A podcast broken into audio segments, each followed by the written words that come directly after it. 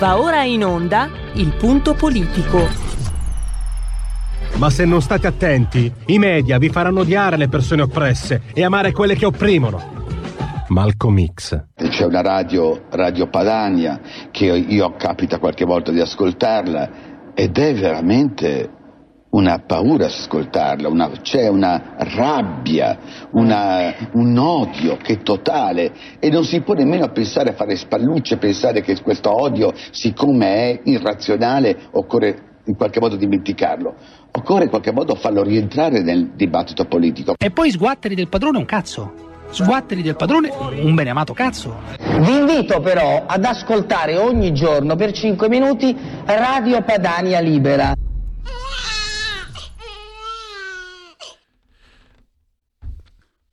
Legge Zan, giustizia e poi ancora commemorazione della strage di Via D'Amelio.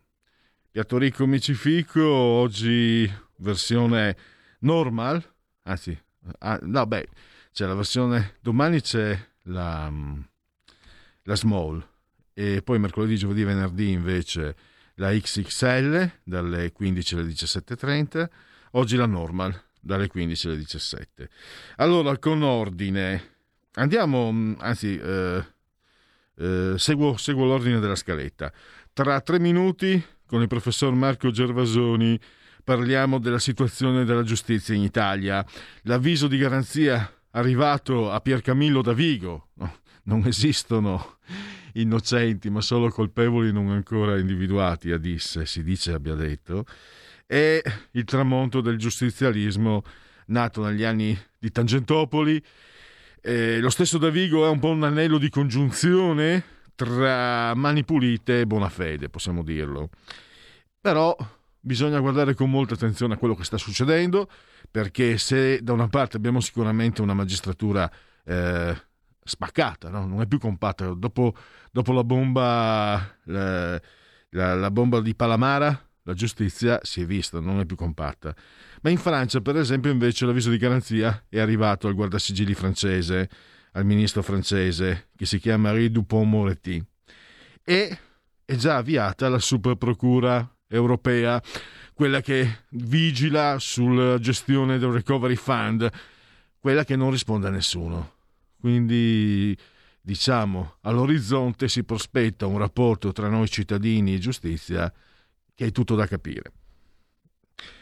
Il ricordo di Paolo Borsellino, eh, 19 luglio 1992, Palermo, via Mariano D'Amelio, numero civico 21 1658, una Fiat 126 rubata, esplosa uccidendo sei uomini. Il giudice Paolo Borsellino, la sua scorta, Agostino Catalano, Walter Eddi Cosina, Vincenzo Limuli, Emanuela Loi e Claudio traina. 57 giorni dopo la strage di Capaci, dove morirono eh, Falcone e la sua scorta. Un ricordo veloce, qui davanti a me ho anche i miei, i miei, non sono miei tecnici, grandi tecnici, loro sono giovani e io invece ero già bello adulto, bello, sì no, quella volta ero bello. Si può, quello che mi rimane impresso è che dopo la strage di Capaci, eh, Borsellino era un uomo morto. Cioè, lo, lo, anche l'opinione pubblica, anche noi cittadini che seguivamo, non ovviamente con compartecipazione, perché la strage di Capaci eh, sembra uscita da una scenografia, da una sceneggiatura, voglio dire, di un film catastrofico e terribile, terrificante, ma poi io dico, parlo per me, ma io cerco di trasmettere anche quello che ricevevo dalle persone che mi circondavano, che, con cui si parla, si scambia, l'idea che queste persone avessero la condanna a morte, come poi è successo. Quindi questo è un ricordo pesante. Invece, velocemente, tra poco faccio partire la sigla della terza pagina, eh, il flop Zan. Dunque, avremo Andrea, Andrea Indini eh, del giornale perché la piattaforma Hum, Human eh, ha svolto in esclusiva per il giornale uno studio sul web. Eh, pensate, tre, ha interce- intercettati 3,2 milioni di utenti, Facebook, Twitter e Instagram. Cosa è emerso? Che il 58,1% eh, si esprime negativamente nei confronti della legge Zan. È uno scorno terrificante, se pensate anche ai Ferragnez e se pensate a tutta quella pletora di cantantucoli, subrettina, eccetera, che hanno fatto, sono quelli, la, la parodia della gente che piace alla gente che piace. Hanno fatto flop. E adesso possiamo partire con eh, il, eh, la sigla della terza pagina e il primo ospite della giornata.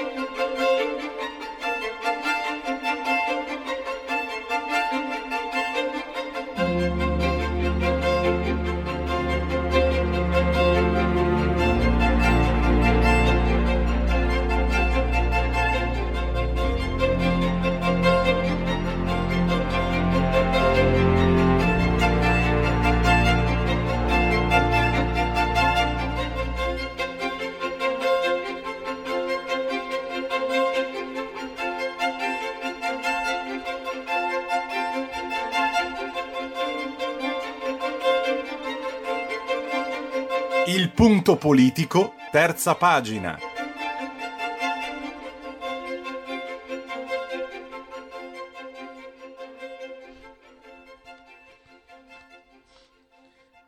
Diamo subito il benvenuto e grazie per la sua consueta disponibilità al professor Marco Gervasoni, lo sapete insegna storia contemporanea, possiamo leggere i suoi editoriali sul giornale e anche su altre rubriche online.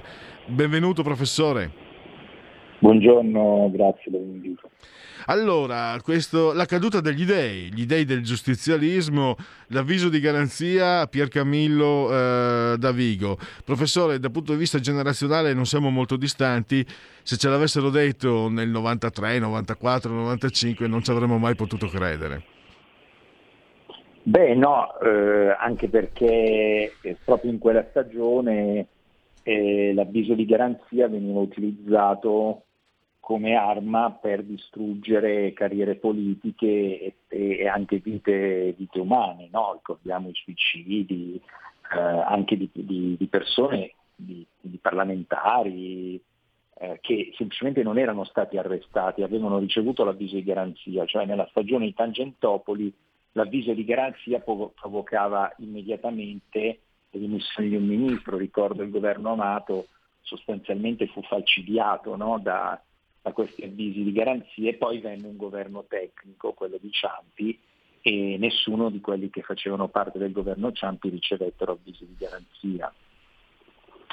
Poi molti di questi avvisi di garanzia non andarono mai eh, a, a processo, quindi erano delle indagini che la magistratura aveva avviato su persone che erano innocenti.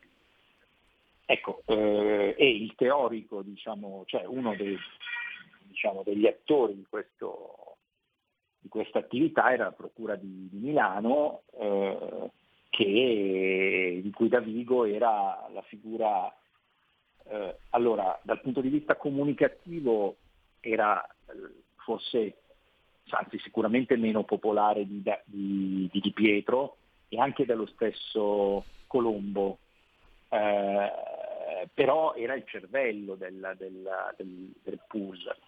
Il cervello, qualcuno dice malignamente che era l'unico giurista del gruppo, anche se in teoria tutti dovevano essere laureati, no, teoria, tutti erano laureati in giurisprudenza e avevano vinto il concorso di magistratura, insomma, però l'unico giurista del gruppo, la mente fine, il dottor sottile, diciamo così, della, del, del, del, pool di Milano era, era Davico, quindi era inimmaginabile che potesse ricevere un avviso di garanzia, posto che, come dico nel pezzo, lo ripeto nel pezzo, io da garantista credo che Davido sarà innocente, cioè non è che adesso noi eh, dobbiamo metterci a fare lo stesso discorso dei giustizialisti per cui l'avviso di garanzia eh, diventa un uh, sinonimo di colpevolezza. Però dal punto di vista politico simbolico è fatto no, importante. Quello che lei mh, si legge no, nel, nel, suo editoriale eh, soprattutto è un segnale di una magistratura spaccata, perché noi avevamo visto eh, finora comunque verso l'esterno muro, muro hanno avuto magistrati pedofili eh, che spacciavano droga, che ne hanno combinate più di Bertoldo in Francia, come si diceva una volta, e loro li hanno sempre coperti, protetti, proprio in maniera... hanno fatto veramente quadrato.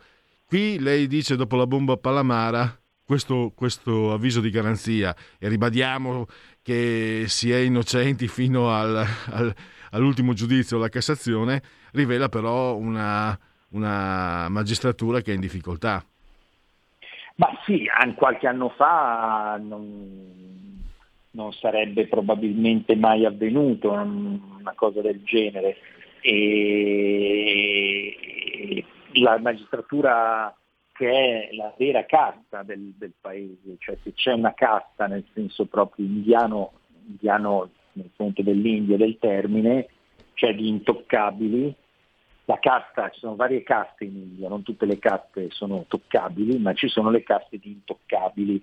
E la magistratura era, per certi aspetti ancora è, una, la vera casta del paese, che è spaccata perché eh, diciamo Palamara eh, non, è, non, è, che Palamara l'ha, l'ha, l'ha, l'ha, spaccata, la spaccatura c'era già, eh, però Palamara ha osato confessare, no? diciamo così, ha usato, ha usato, dire la verità e gliel'hanno giurata a morte perché l'hanno espulso dalla magistratura.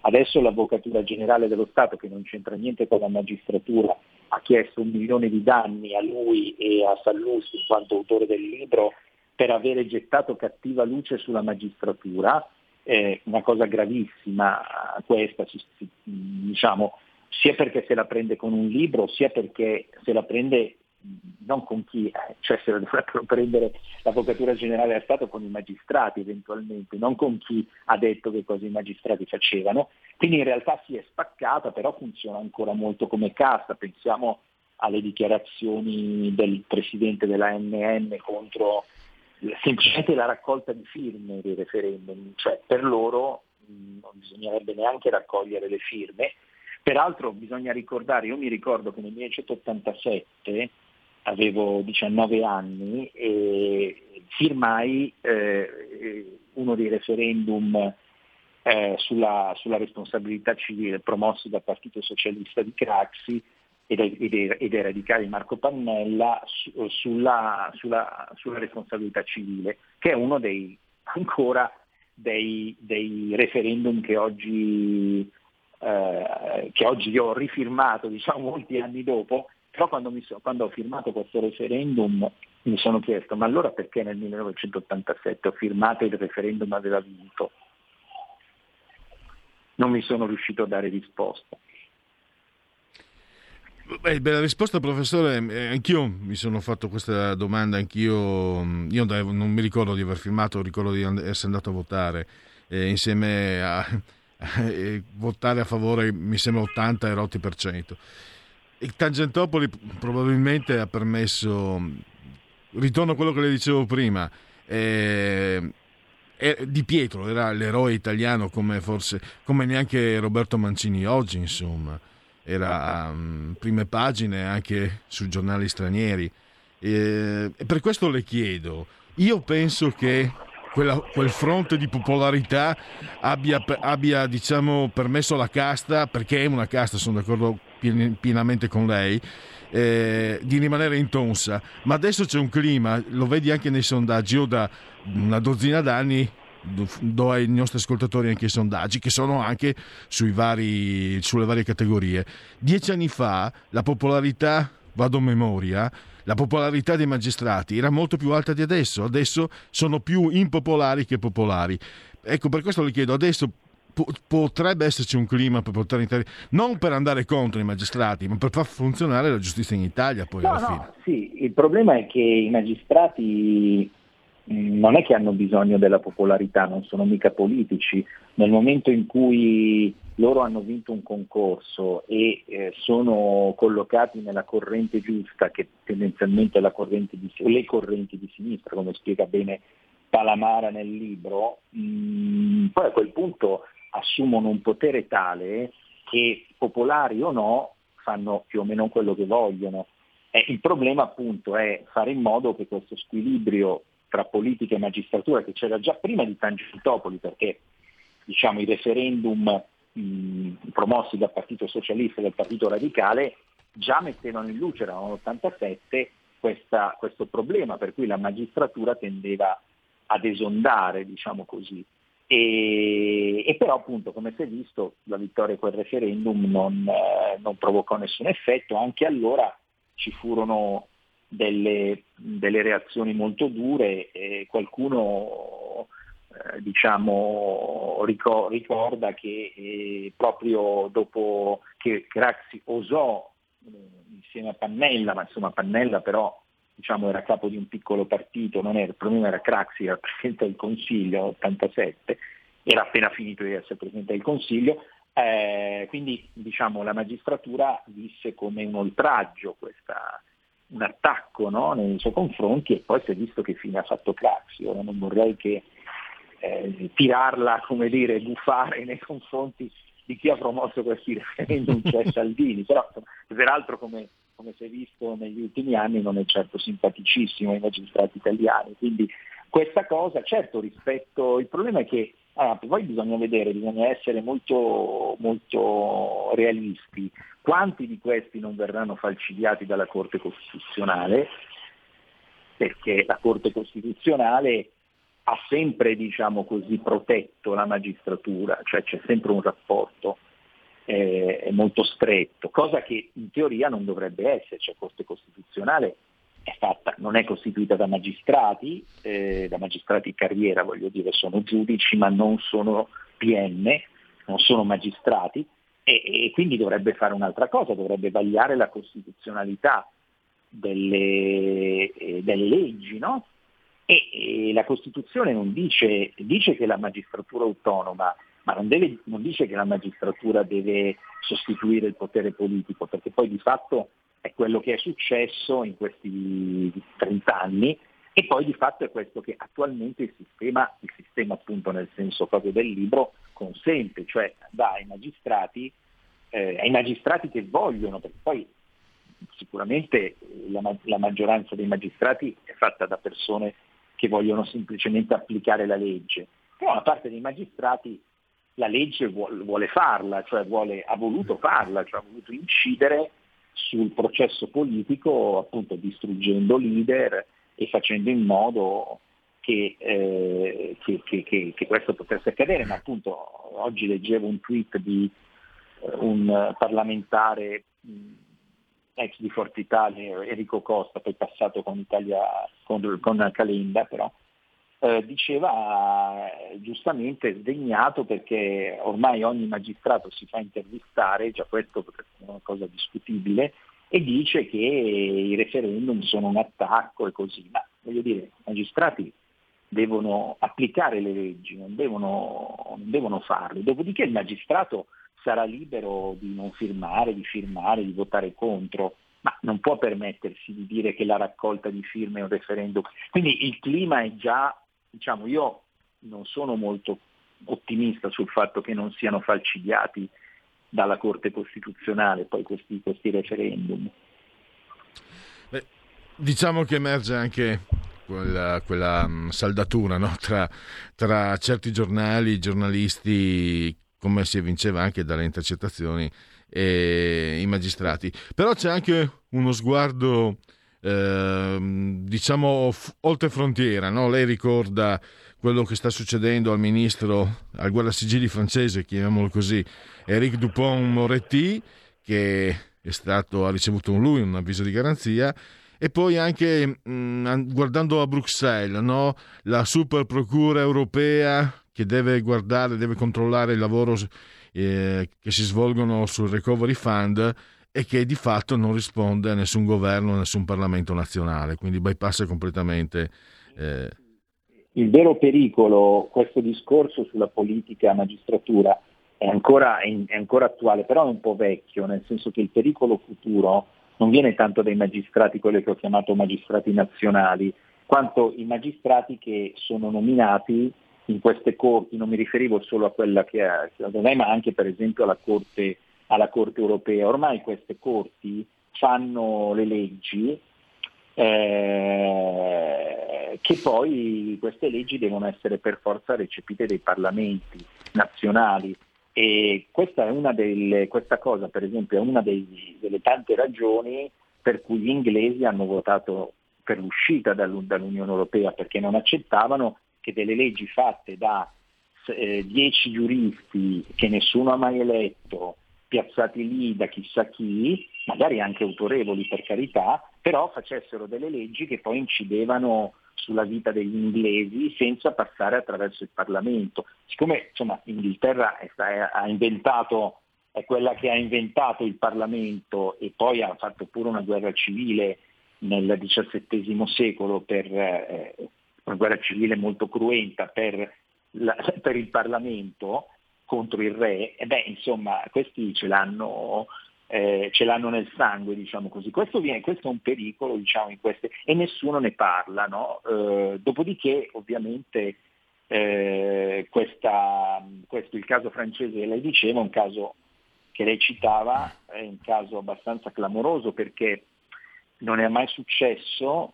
In Francia ricordiamo che il, la magistratura non è autonoma, è sostanzialmente sottomessa all'esecutivo, quindi allo stesso ministro guardasigilli.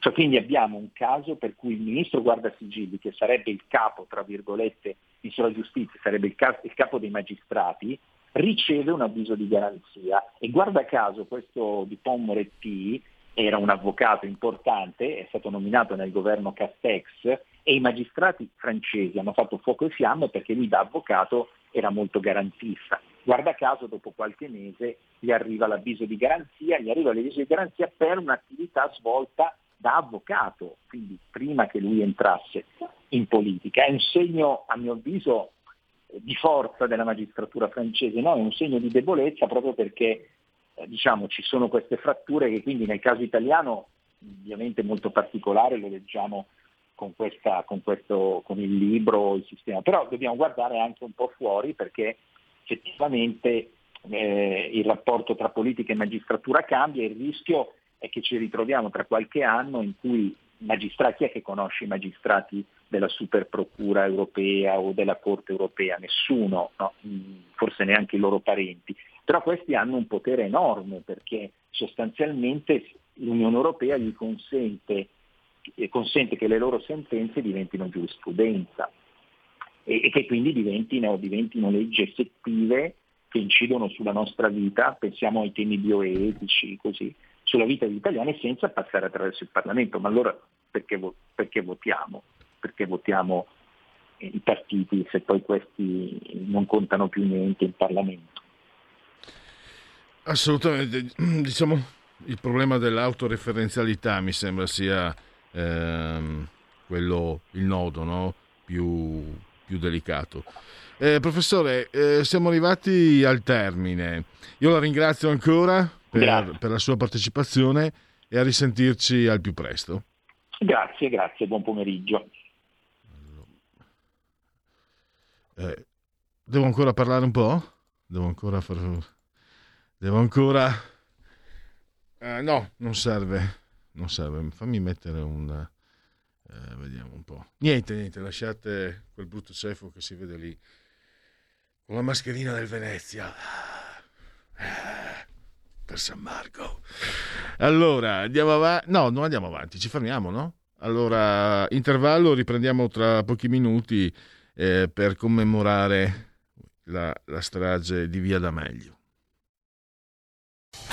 Porta con te ovunque RPL la tua radio. Scarica l'applicazione per smartphone o tablet dal tuo store o dal sito radiorpl.it. Cosa aspetti?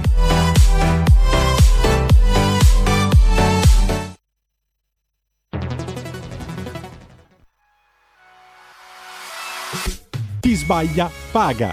Ci metto la firma. Referendum giustizia. 1. Riforma del CSM. Stop allo strapotere delle correnti. 2. Responsabilità diretta dei magistrati. Più tutele per i cittadini. Chi sbaglia paga. 3. Equa valutazione dei magistrati. I magistrati non possono essere controllati solo da altri magistrati. 4. Separazione delle carriere dei magistrati. Stop alle porte girevoli per ruoli e funzioni. 5. Limiti agli abusi della custodia cautelare. Per una giustizia giusta è un equo processo per tutti. 6. Abolizione decreto Severino. Più tutele per sindaci e amministratori. Firma anche tu ai gazebo della Lega nelle piazze e in tutti i municipi d'Italia. Trovi tutte le informazioni sul sito legaonline.it. Chi sbaglia paga. Ci metto la firma. Referendum giustizia.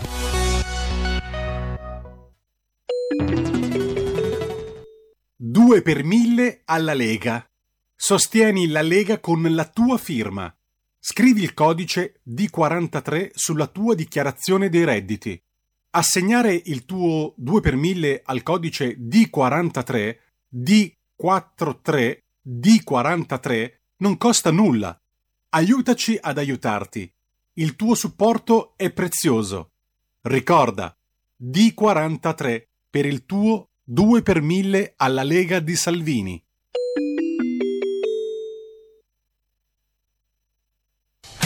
Porta con te ovunque RPL la tua radio. Scarica l'applicazione per smartphone o tablet dal tuo store o dal sito radiorpl.it.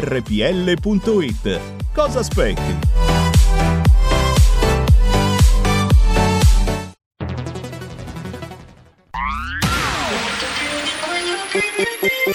Un suono così non l'hai mai sentito baby Da Plus molto più di quello che credevi Programmi, musica, multimedialità Da Plus suono nuovo di alta qualità Digital Radio, il suono perfetto. Dub Plus. Anche RPL, la tua radio, è in Digital Radio. Stai ascoltando RPL. la tua voce libera, senza filtri né censura. La tua radio.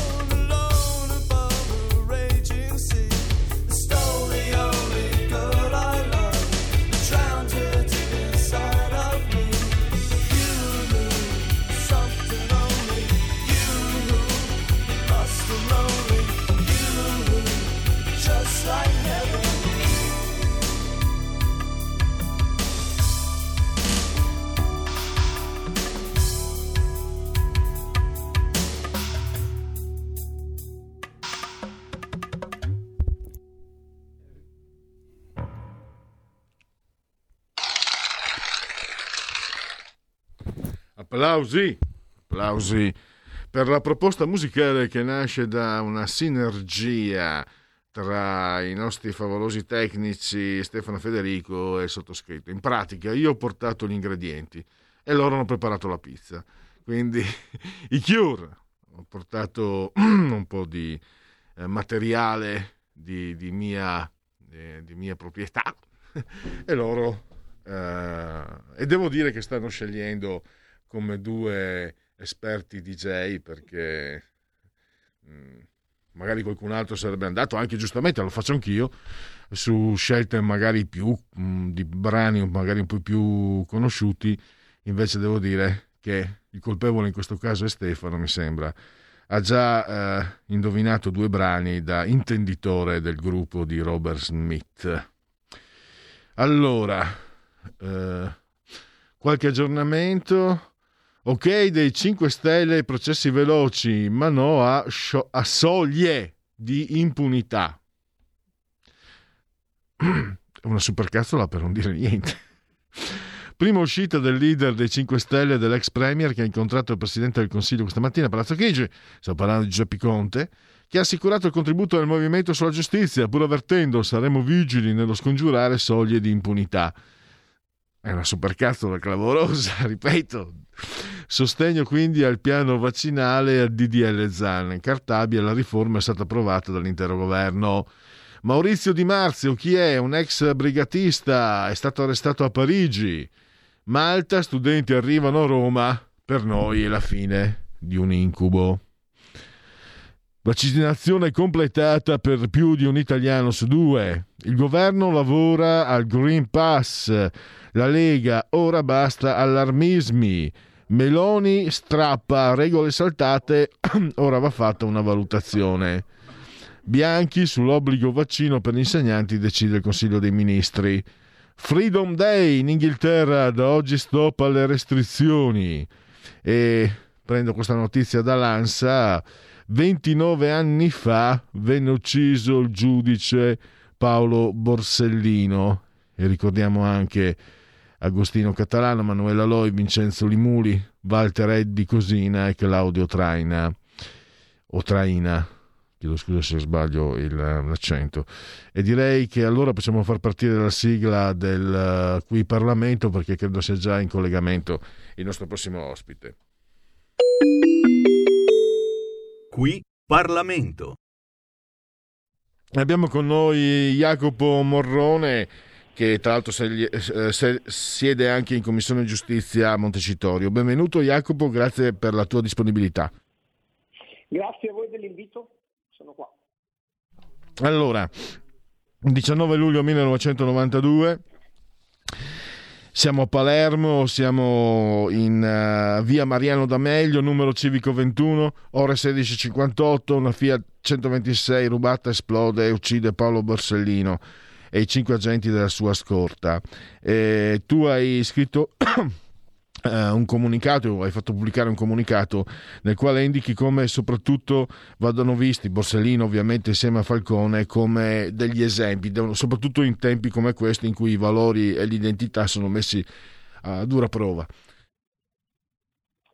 Sì, a mio avviso la loro eredità, quella etica e morale, deve servire un po' come punto di riferimento e di ispirazione per nuove generazioni. Ricordo perché ero comunque ero, ero, di giovane età, ero molto piccolo, però ricordo che furono innanzitutto momenti difficili che segnarono eh, un attacco della mafia allo Stato, a chi in quel momento rappresentava la giustizia, a chi in quel momento rappresentava il bene e mi permetto di dire che furono momenti talmente difficili e complessi e la mafia mise a segno quei due colpi eh, che in quel momento lì fecero vedere quella che era la potenza, la forza, la potenza di fuoco, quindi il male contro il bene. Quindi furono momenti sicuramente difficili e penso ci fu dopo quei momenti una scossa.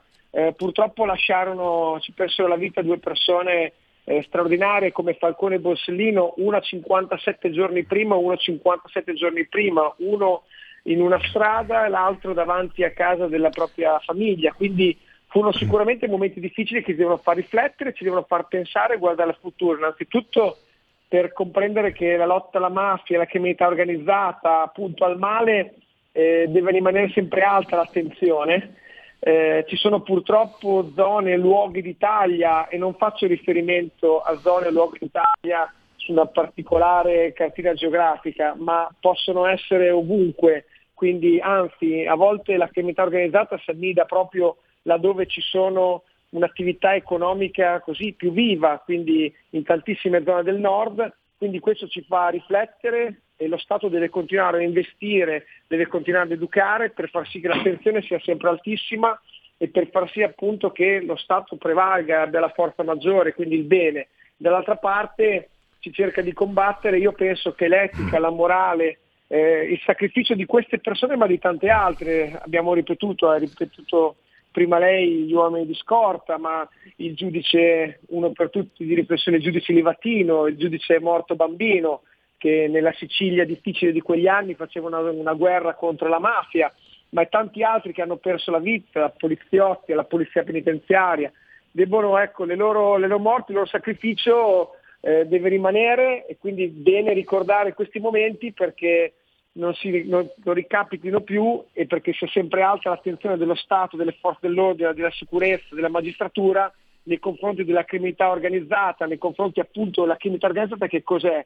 Eh, sono quella sorta di persone che si uniscono, si ritrovano e nel, con l'illecito, con l'illegale, con, cercano di fare business per poter sovvertire quello che è uno Stato che ha delle regole e dei comportamenti. Quindi eh, bisogna sicuramente avere una grande attenzione, cercare di anche andare in quello che sono le scuole, spiegare ai più giovani, ricordare ai più giovani che il sacrificio di queste persone c'è stato per un motivo e bisogna tenere alta e viva quella che è l'attenzione su questi determinati temi, perché spesso tutti noi uomini, gli italiani, ma in generale quando poi sono un po' di anni che ci passa, passa in secondo piano, poi siamo presi dai social, da quello che accade giornalmente, invece questi sono temi importanti, fondamentali, che è bene che con l'educazione civica nelle scuole o comunque nei luoghi di aggregazione, soprattutto i più piccoli, conoscano, sappiano, si facciano un'idea, soprattutto anche in quei luoghi dove anche l'alfabetizzazione è più indietro, dove ci sono più difficoltà anche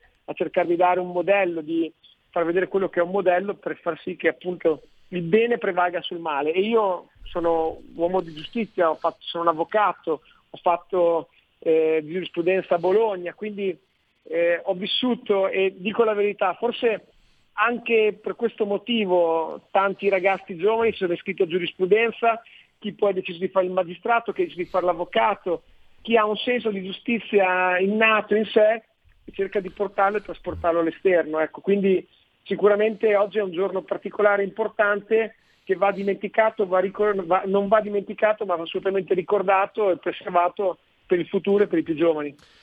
Eh, faccio una domanda, porgo una domanda tendenziosa, però secondo me anche obbligatoria, perché Borsellino e Falcone sono stati veramente eroi, eroi, dei, dei non, eroi contemporanei autentici, no?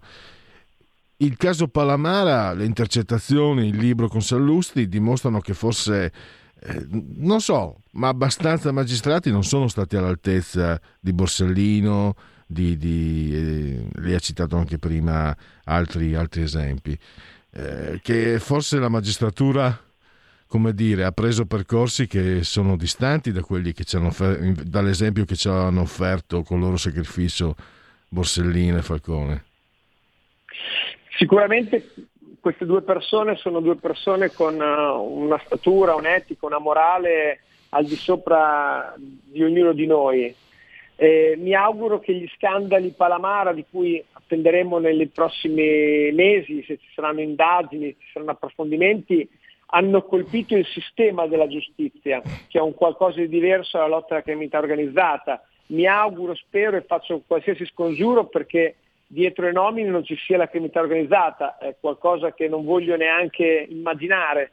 Mi auguro che quello sia stato un sistema per andare a recuperare dei posti e dei ruoli e quindi sia un qualcosa da cambiare e modificare, ma che non ci sia dietro quello che sia la mafia, l'andrangheta, la camorra, appunto eh, queste sigle che hanno così colonizzato alcuni mercati, alcune zone, alcuni mondi economici Eh, il sistema Palamara, il, il cosiddetto libro eh, intervista che ha eh, fatto uno spaccato di quello che è il sistema, era un sistema nato per determinate nomine, per determinati procuratori, ecco, non immaginiamo neanche possano esserci dietro eh, sistemi di criminalità organizzata perché ciò sarebbe gravissimo e quindi mi auguro che questo non sia, non sia fattibile. Certo che nell'indipendenza, eh, nella credibilità della magistratura, i cittadini italiani vedono la magistratura come una persona che un giudice a un certo punto è la persona che incontri in un momento difficile della, propria, della tua vita, quando può essere una vittima, può essere un imputato e quando ti auguri che quella persona sia terza, imparziale, indipendente e possa giudicare quello che sono i fatti, le azioni in quel momento storico, quindi che ti trovi in un momento difficile comunque della tua vita. E pensare che quella persona che sia stata messa in una procura, in un tribunale, non sia il migliore, ma sia quello che appartiene a una corrente, è quello che ha fatto scoppiare eh, diciamo, tutta la bolla della giustizia, ha fatto scoppiare quello che è il, il caso Palamara e quello che ha fatto sì che in questo momento nelle piazze italiane ci siano migliaia di gazebo della Lega del Partito Radicale e che raccolgono firme per un referendum della giustizia che fra i vari quesiti vede quello di dare meno forza e anzi di togliere forza, di potenziare le correnti, far sì che ci siano magistrati o giudici che se se lo meritano possono andare a ricoprire certi ruoli e quindi possono aspirare anche a una candidatura al CSM senza avere un numero di firme per forza di cosa cooptato da una corrente, eh, reinserire in una valutazione anche dei magistrati, quelli che sono anche organi tipo ehm, universitari o avvocati che fanno parte di quel corso giudiziario ma poi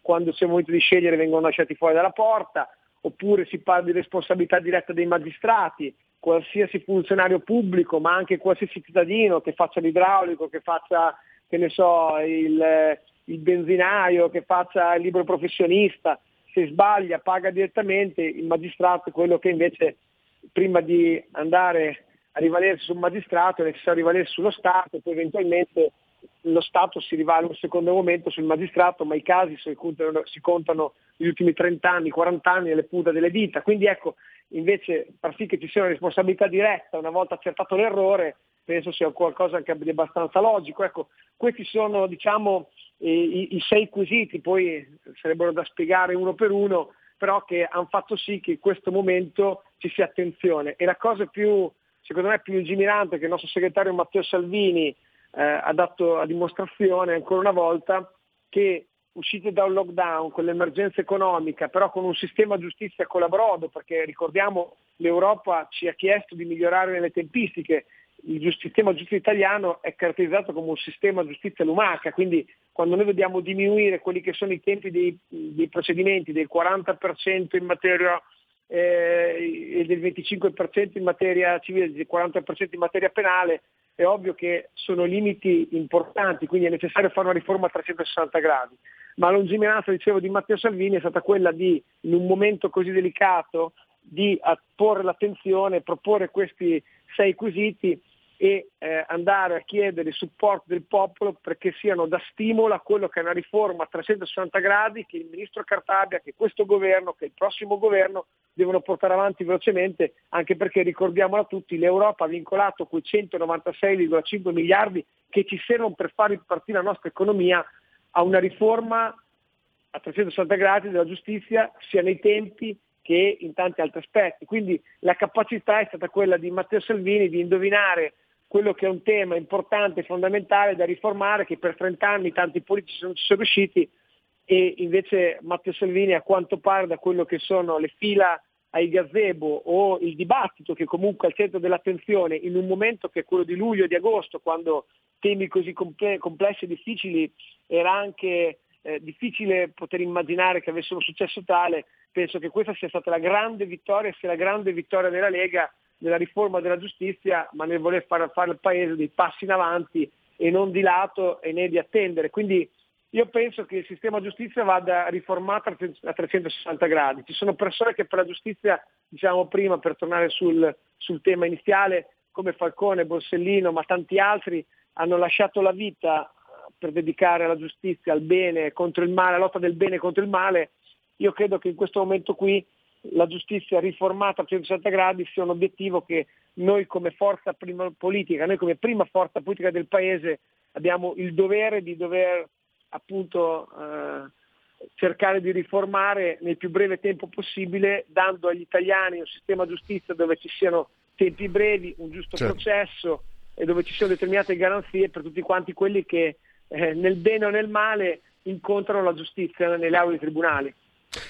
E ehm, io aggiungo, magari sicuramente in secondo piano rispetto al caso Palamara, però mi viene in mente Francesco Bellomo e mi vengono in mente le, le magistrate che appunto sono diventate giudici dopo essere passate attraverso la sua scuola. Come cittadino vorrei capirne, vorrei saperne un po' di più perché abbiamo letto cose agghiaccianti su quel, su quel bell'uomo, anche se poi è uscito pulito.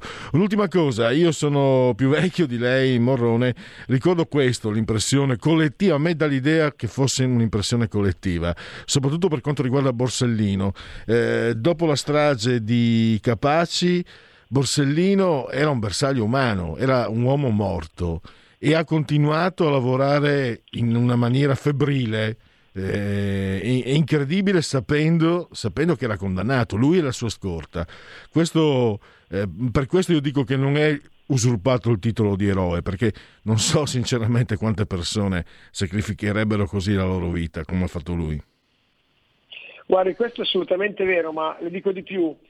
Eh, ci sono tante forze dell'ordine che purtroppo sono bersagli umani, sia magistrati che anche forze dell'ordine eh, anche all'interno io mi occupo in particolare della polizia penitenziaria, di uomini e donne che ogni giorno convivono e lavorano all'interno di istituti penitenziari dove sono eh, così, eh, ristretti anche criminali o mafiosi o comunque persone della criminalità organizzata che possono mettere a rischio quella che è non solo la vita e l'incolumità del, del, della gente, ma anche quella della propria famiglia.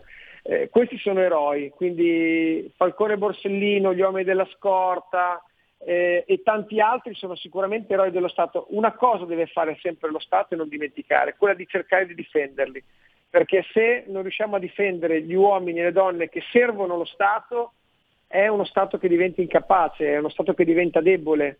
Io ricordo eh, qualche, un anno fa, circa un anno e mezzo fa esattamente, le rivolte all'interno dei istituti penitenziari dove se ne è parlato pochissimo, ma ci sono stati 12 morti fra i detenuti, oltre 80-90 feriti facenti polizia penitenziaria, eh, 40 milioni di euro di danni. In quel momento la criminalità organizzata si era, si era fatta risentire, quindi sicuramente stare al fianco di questi uomini e queste donne, dare la garanzia che c'è uno Stato che è pronto ad aiutarli, significa dare una mano a questi uomini a sconfiggere quella che è il male, quella che è la criminalità organizzata. Eh, lo Stato deve essere sicuramente più vicino. Quando si parla di assunzioni, si parla di eh, dotazioni, equipaggiamenti, taser, auto, eh, turni stressanti, lo Stato può stare vicino a queste persone anche in questo modo. Eh, quando ci sono dei luoghi su, dove questi lavorano, ci sono delle caserme o degli alloggi o peggio ancora dei penitenziari, che sono di condizioni invivibili, malsani, vuol dire che lo Stato non è vicino ai nostri uomini e ai nostri eroi. Quindi dal mio punto di vista la svolta dello Stato può essere in questo, cercare di far sentire uno Stato sempre più vicino, cercare non solo col contratto economico a fine anno per cercare di dare una mano, un sussidio, un aiuto, ma ci sono ragazzi giovanissimi che partono da tutte le parti d'Italia, fanno centinaia di chilometri, lasciano le famiglie, lasciano la propria vita per dedicare la vita a servire lo Stato. Queste persone vanno aiutate con medici, con psicologi, vanno aiutate da tutti i punti di vista ad integrarsi in determinate situazioni. Nessuno ne parla mai, ma io conosco tantissimi casi di suicidi all'interno delle forze dell'ordine. Ogni volta che si suicida una forza dell'ordine che a volte non, non passa neanche sulla stampa, sui quotidiani, eh, lo Stato perde un pezzo, lo Stato è sconfitto. Quindi cercare di aiutarli noi possiamo fare molto di più e non c'è un partito determinato che ha la responsabilità. Questo è un qualcosa che non ha colore partitico, ma deve essere una battaglia politica e quindi quando si portano avanti dei temi, degli emendamenti, si approfondiscono ci vorrebbe non più una lotta ideologica, soprattutto certi partiti delle sinistre che si schierano contro le forze dell'ordine per partito preso, ma ci vuole secondo me un'assunzione di responsabilità, un ragionamento per cercare di capire le tante difficoltà di queste persone. E con questo mm, possiamo concludere. Ringrazio ancora Jacopo Morrone e a risentirci a presto. Grazie a tutti voi e buona giornata. Qui Parlamento. E questa volta mi sono ricordato della, della sigla. Eccoci qua, guarda, guarda, guarda, guarda che roba da vedere, guarda che brutte robe da vedere, mamma mia. Allora, eh sì, sto parlando di me stesso. Dio. Ma, cioè, ma ah, io mi domando, quando mi guardano per strada, mi vedono per strada, grosso, il barbone, il giavelone, dicono questo è una sagoma, questo è un fenomeno. Sì, è proprio così. E allora? Tenetevi la vostra normalità, non me ne frega, non me ne importa come diceva, dicevano, diceva il grande Giovanni Lindo Ferretti, mi importa sega. Allora, è una citazione volgare finché volete, ma una citazione. Tu, allora, andiamo a vedere Dagospia cosa ci offre. Allora, cosa ci offre? Eh, scusa, ah, aspetta, vediamo un po'. Eh, Travaglio, il fatto quotidiano era sopra le 100.000 copie, ora 25.000. Roberto D'Agostino, verità.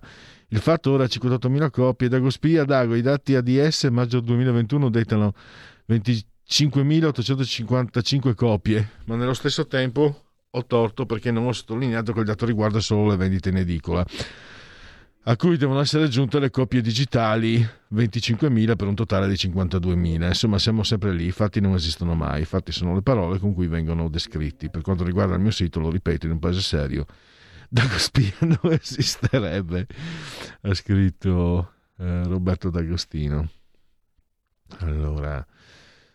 Uh, uh. Boschi, in, ah, Boschi in amore, eh, Marilena Boschi con il suo ganzo, il suo fidanzato. Bene, guarda che bella coppia che sono. Sì, dai, un bell'uomo. Allora, il pasticciaccio brutto di Tor di Valle sul nuovo stadio della Roma e Campidoglio rischia una causa milionaria.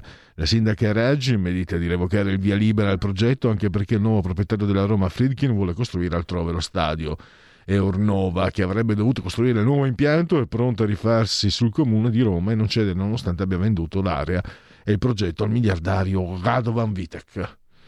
Mm, ditemi quanto manca prima di staccare la linea. Stacchiamo, riprendiamo tra qualche minuto.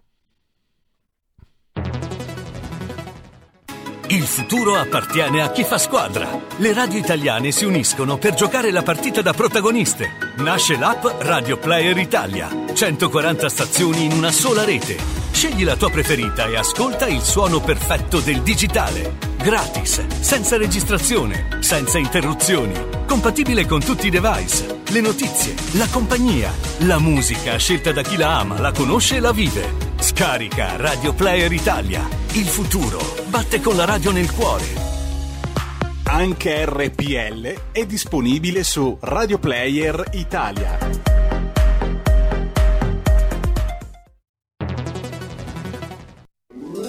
Stai ascoltando RPL. la tua voce libera, senza filtri né censura. La tua radio.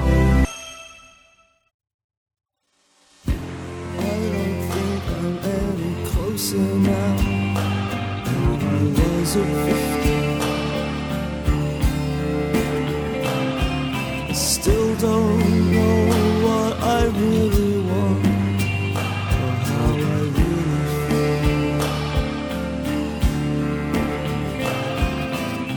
Sometimes I think I've seen too much, sometimes nothing at all. And sometimes I think I just forgot I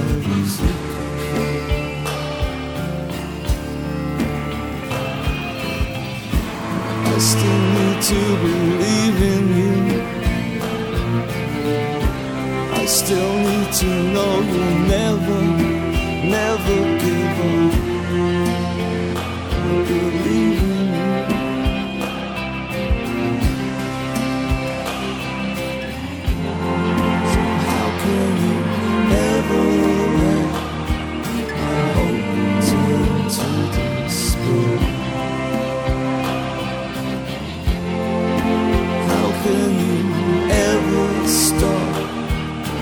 myself.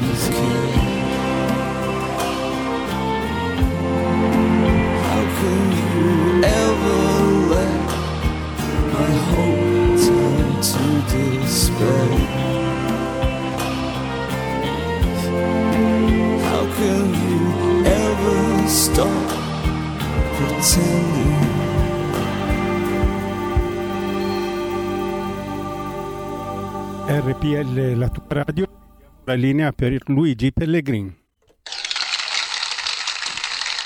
Gli applausi invece sono per i nostri eccezionali tecnici Stefano e Federico e per i Cure. Tra l'altro Federico ha, in- ha in- indovinato una canzone bellissima che io praticamente non conoscevo. I CD sono miei, li ho anche ascoltati, ma questa non me la ricordo. Insomma, è come se qualcuno ti raccontasse qualcosa di bellissimo sulla tua fidanzata.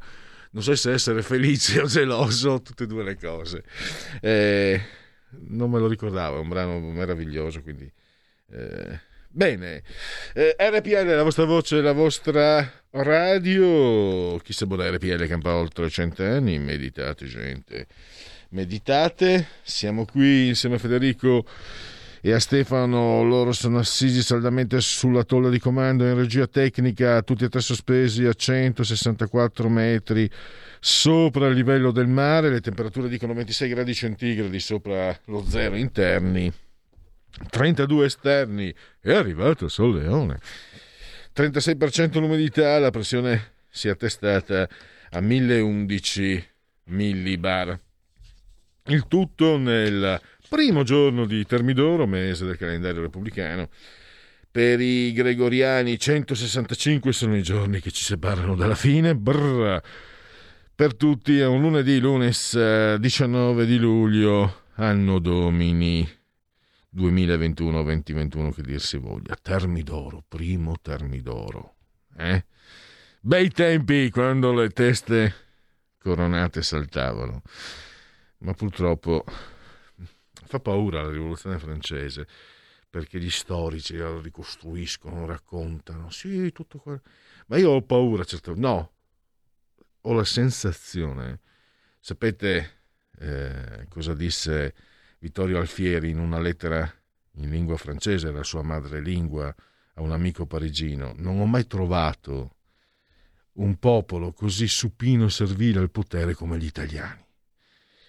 E ho l'impressione che quando si parla della rivoluzione francese, quello che fa veramente paura è il fatto della ribellione. Ho l'impressione che gli italiani da questo punto di vista siano resti. Quando, quando sentono che qualcuno si ribella al padrone, eh, eh, non dico tutti, per carità, ma ribellarsi viene visto malamente, viene visto quindi giù la testa davanti eh, il legionario romano, giù la testa davanti ai pretoni, alla, alla Santa Inquisizione. Attila, giù la testa davanti ad Attila, poi hanno fatto Venezia, eh, per carità. Ah, non so, queste sono...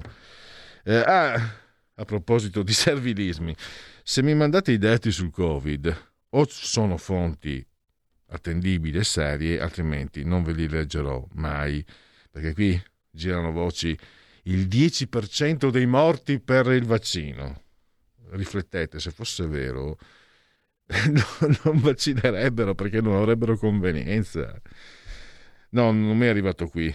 Qui mi sono arrivati milioni di persone, piloti che muoiono, piloti vaccinati che muoiono come mosche, ehm, eh, 2 milioni, 2 mi- 1,7 milioni di feriti per il vaccino, 17.000 morti, eh, tutti questi... eh, Però questi che ti dicono milioni di morti, 17.000 morti, quello che è, quando tu gli dici guarda che il Covid ha causato in Italia 127.000 morti, mi sembra sia arrivato a 127.000, tragica contabilità. Quando loro ti dicono ma guarda che il vaccino ha fatto 10 milioni di morti, e loro ti dicono: no, non sono morti di Covid, sono morti di influenza, di raffreddore, di vecchiaia, di piorrea, di mal di denti, di mal di fegato. Sono morti perché non sono stati curati, quindi non sono morti di Covid.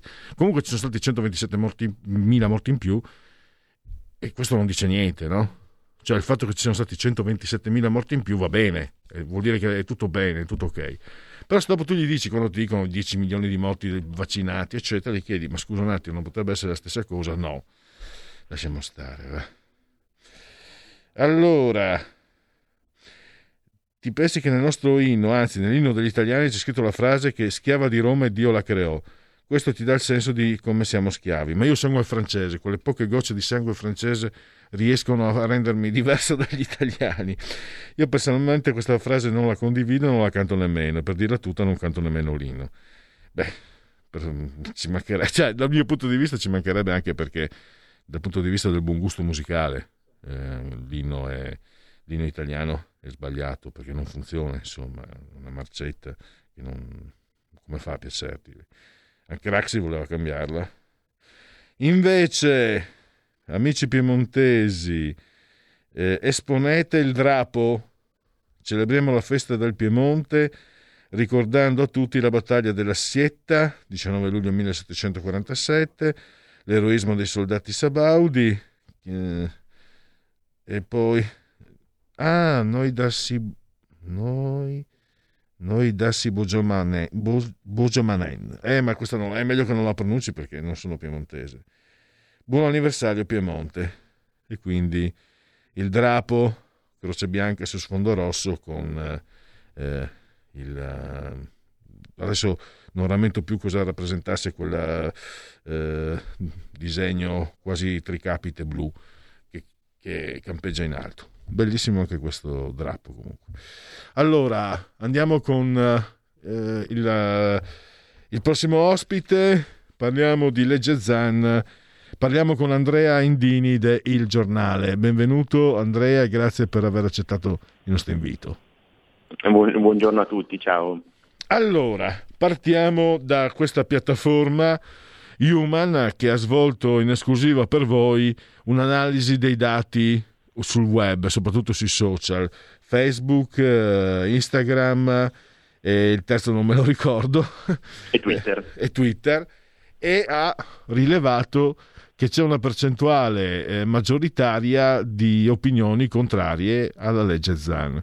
Questo è un dato che per certi aspetti Andrea sorprende perché sul DDL Zan a partire dai Ferragnez è stata fatta una propaganda, soprattutto sui, sui, sulle piattaforme social, una, una propaganda spaventosa che a quanto pare finora non ha funzionato, anzi potrei dire maliziosamente che ha sortito l'effetto contrario.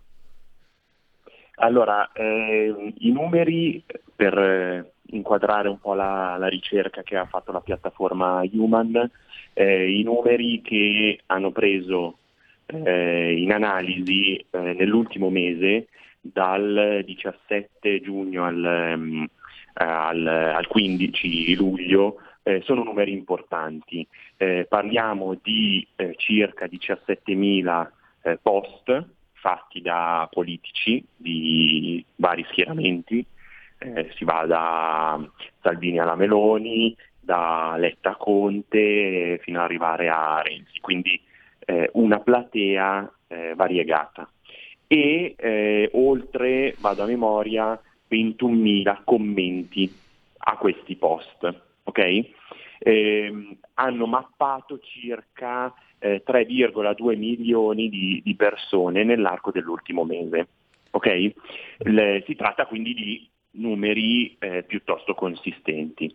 Quello che è emerso è che il sentiment eh, sui social, su questi tre social, eh, scaturito da questi post e da questi commenti è per il 58,1% negativo.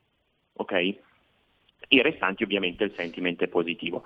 Eh, il risultato è che quindi 6, eh, per, farla, per semplificare, 6 eh, reazioni su 10, ogni 10, erano negative. Eh, questo eh, non ti ha sorpreso, Andrea? Eh, mi spiego. Chi è contro questa legge la chiama legge bavaglio perché sembra ci sono degli articoli che vanno, eh, secondo me oggettivamente, anche ostacolare la, la, libertà di pensiero e opinione. Ma dal punto di vista della, diciamo, dell'immagine, della comunicazione, era stato posto quasi questo confronto tra ehm, la libertà sessuale, di orientamento sessuale e gli omofobi che ovviamente non possono che essere visti male. Io sono molto più vecchio di te, Andrea, devo dire che per fortuna i tempi sono cambiati, adesso se uno si abbandona a considerazioni omo- omofobiche, che si trovi al bar, a scuola, eccetera, lo guardano. Dalle mie parti si direbbe Andrea vengo Veneto Friuli, ma Tasi, Mona, non sta a fare il paiasso. e quindi da questo punto di vista un po' di civiltà l'abbiamo conquistata. Eh, e, quindi, e, quindi, a maggior ragione, visto che secondo me erano riusciti son, coloro che sostengono il DIL ZAN a, a, porla quasi in questi termini, cioè a far fare la figura dell'omofobo a chi invece avanzava delle critiche. Pensa, non mi ha sorpreso questo dato di, di, Human, anche se devo dire che ci sono anche altri sondaggi svolti non sul web eh, che ho letto che in effetti non riesce questo messaggio inopinatamente mi permetto di dire fortunatamente non è, non è, passato, cioè non è passato il messaggio che chi critica la legge Zan sia un omofobo.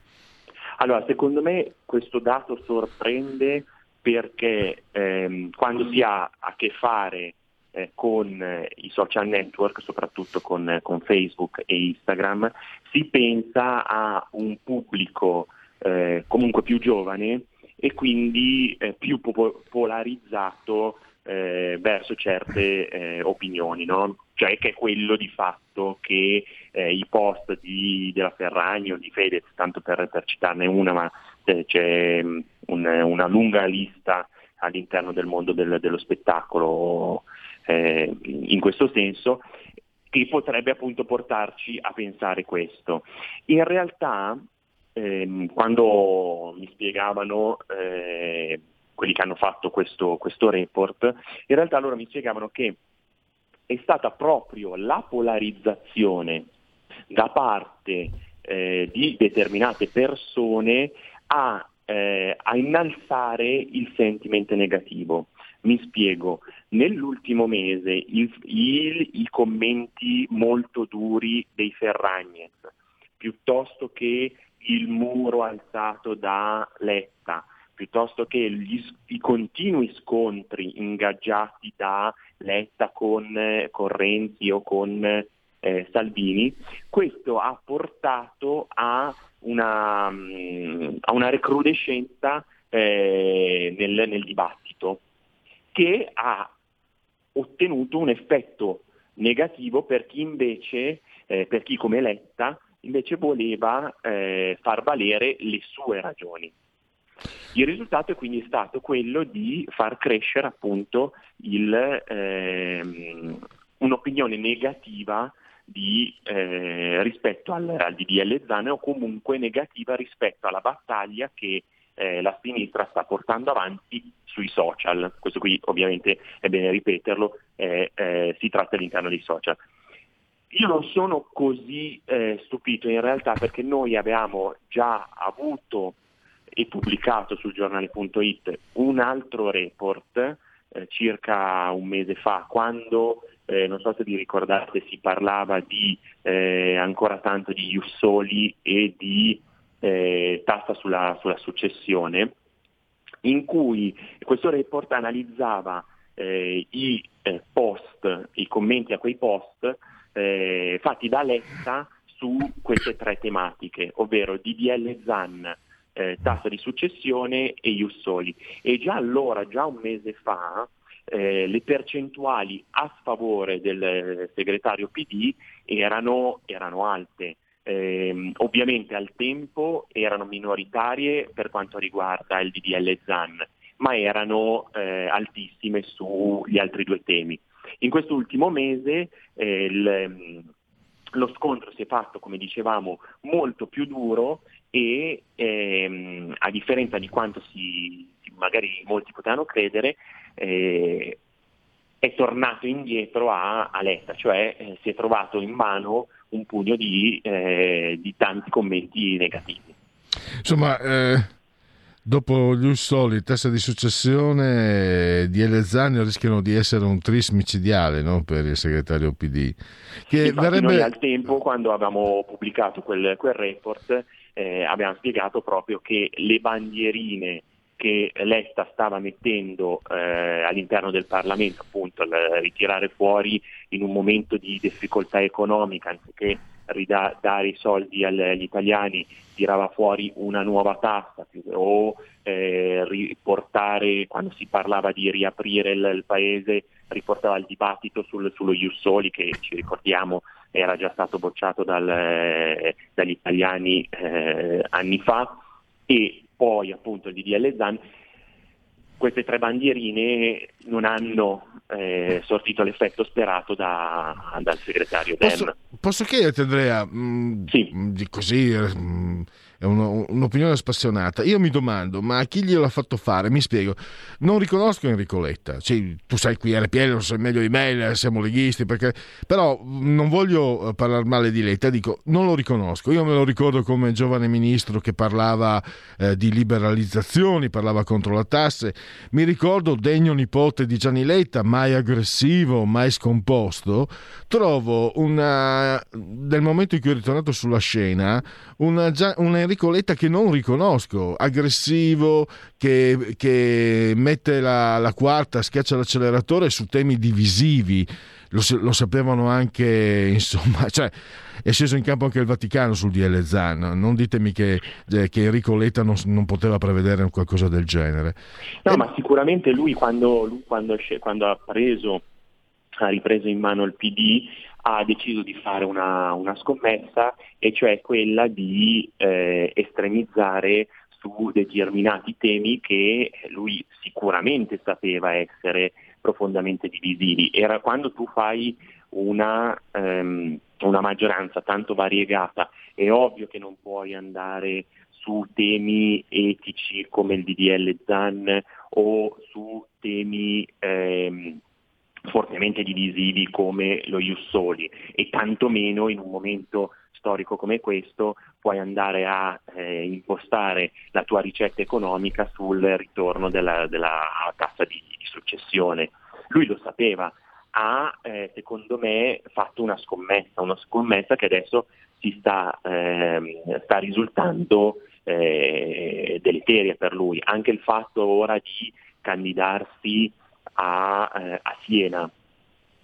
Noi in, questa mattina abbiamo pubblicato un, un retroscena eh, dove abbiamo sentito un po' di voci all'interno del Partito Democratico eh, e sono voci allarmate perché eh, molti, eh, molti democratici ti fanno questo ragionamento. Se ehm, dovesse mai Letta fallire in, questo, in questa corsa ehm, se ne torna a casa, torna a Parigi a insegnare e va bene. no? Però il risultato qual è per il loro partito? È una batosta enorme, cioè rischiano di perdere altri punti. Quindi questa scommessa che lui ha fatto sia su Siena sia su temi appunto come il DDL ZAN non stanno a mio avviso portando eh, l'effetto che lui, eh, avendo l'effetto che lui eh, sperava di, di ottenere. Poi così, andando un po'... Non, non voglio fare dell'ironia, ma pensavo, eh, Letta è di famiglia abruzzese, ma è nativo di Pisa. Non so se candidarsi a Siena sia il massimo, perché insomma, meglio morto in casa che un pisano all'uscio, no? Dicono molti toscani, quindi anche lì non lo so. Eh, allora, eh, un'ultima cosa, ecco, torniamo sui risultati di Human. Eh, mi sembrava anche che ascoltando le tue, leggendo il tuo articolo, ma anche ascoltandoti adesso, che probabilmente una delle motivazioni eh, per cui ehm, la legge Zan non convince è stata forse l'aggressività, il voler demonizzare chi la metteva, la metteva diciamo in, in forse, chi la criticava, eh, anziché magari far emergere la dico in soldoni, no? in spiccioli. Oh, che bello, quanto sono moderno io che voglio la legge Zan. Invece loro sono preoccupati di dire quanto sei oscurantista tu che la critichi. E forse questa aggressività anche, no? Mi è perso di, di aver colto che questo nella tua analisi. Ma di fatto il- la cosa che faccia notare, faccia- che si, rileve- si rileva dai, dai dati estrapolati da Human è che il muro contro muro non, eh, non funziona. Perché, e questo lo dimostra il fatto che eh, anche all'interno della compagine di centrosinistra eh, c'è chi, eh, come i, i parlamentari di Italia, Viva continuano a ripetere a, a Letta che dovesse andare avanti eh, su questa strada finirà per, per schiantarsi, cioè eh, se Letta non, non, concepisce l'idea di mediare, di sedersi a un tavolo con le altre forze politiche e trovare un modo per, eh, se vuole davvero farlo passare, per ehm, per smussare, per, per moderare, per, per, riscrivere il DDL ZAN, a quel punto desti- i numeri non ce li ha e quindi è destinato a schiantarsi.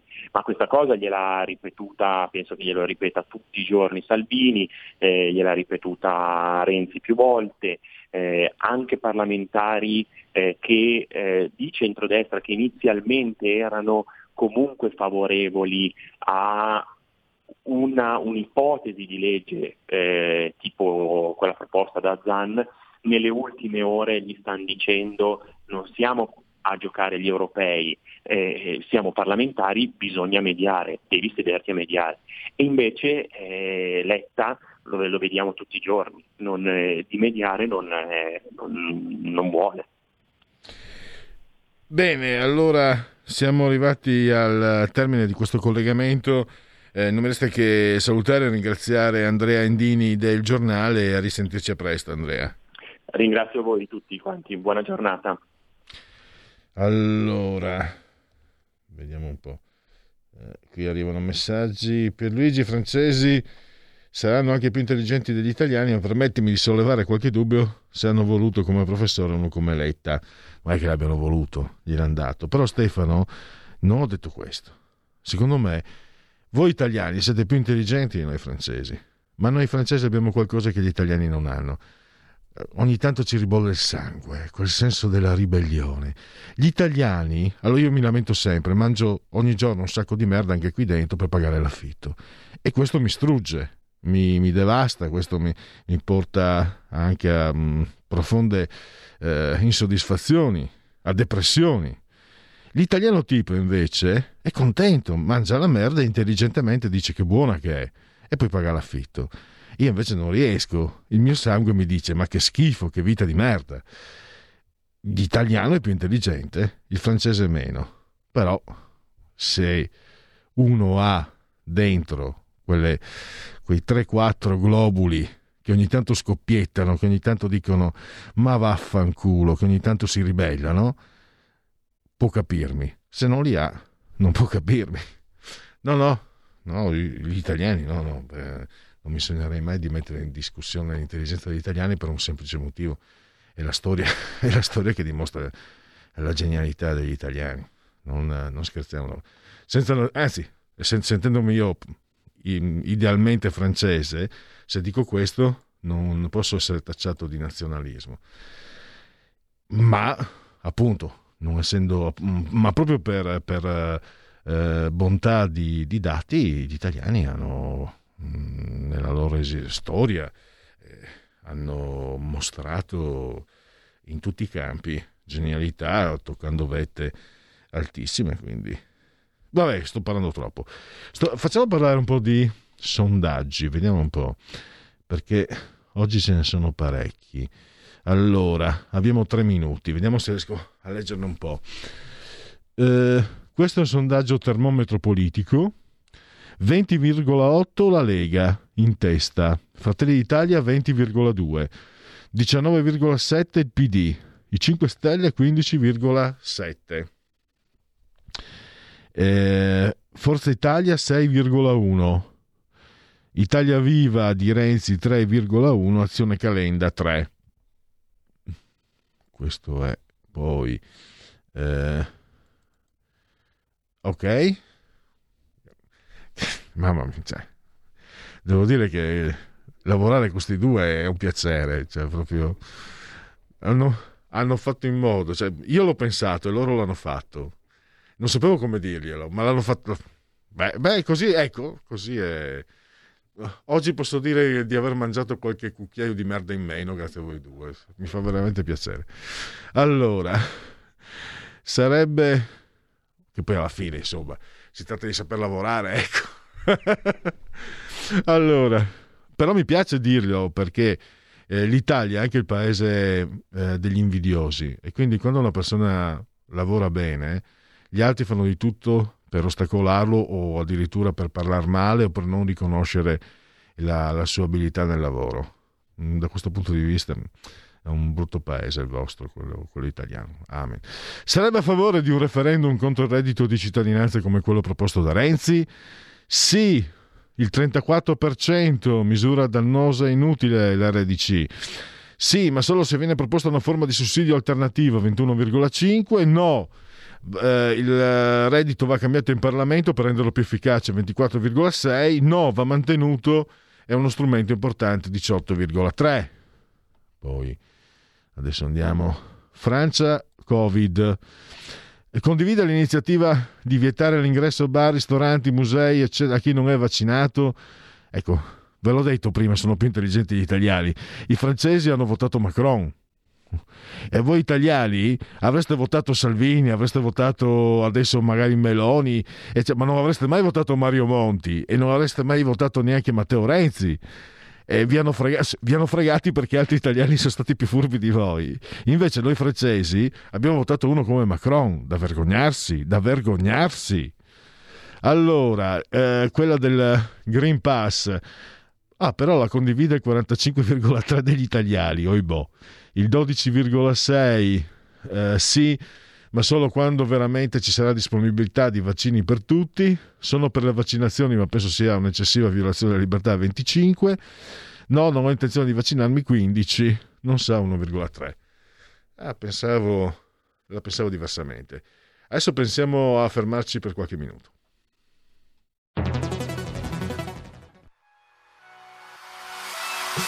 Chi sbaglia paga. Ci metto la firma.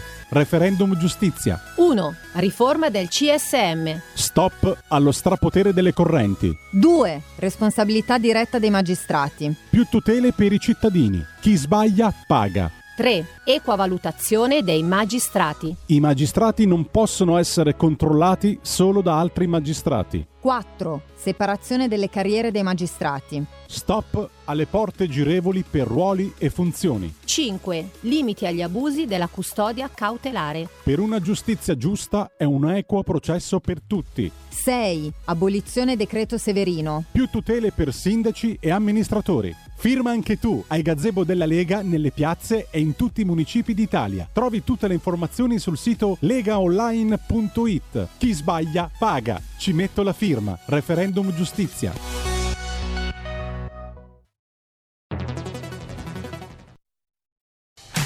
Porta con te ovunque RPL la tua radio. Scarica l'applicazione per smartphone o tablet dal tuo store o dal sito radiorpl.it. Cosa aspetti?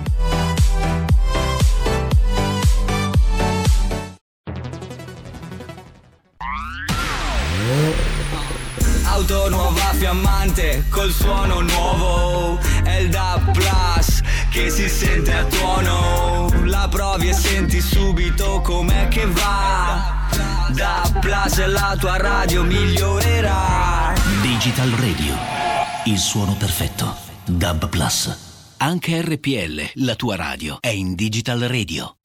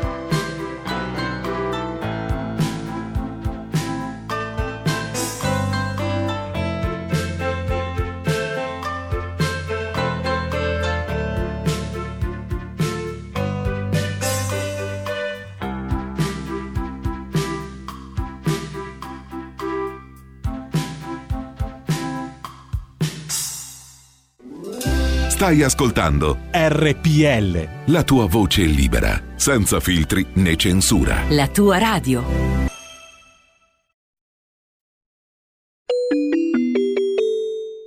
Qui referendum. Allora, oggi per qui referendum siamo in eh, Toscana e credo sia già in collegamento con noi Andrea Barabotti che saluto e ringrazio. Benvenuto Andrea. Grazie a voi, grazie a voi, buonasera a tutti. Allora, un, uh, un resoconto, la Toscana ormai per la Lega da anni, eh, grazie al vostro lavoro Andrea, tuo, di- dei militanti, dei rappresentanti politici, è diventata una terra insomma generosa anche per la Lega.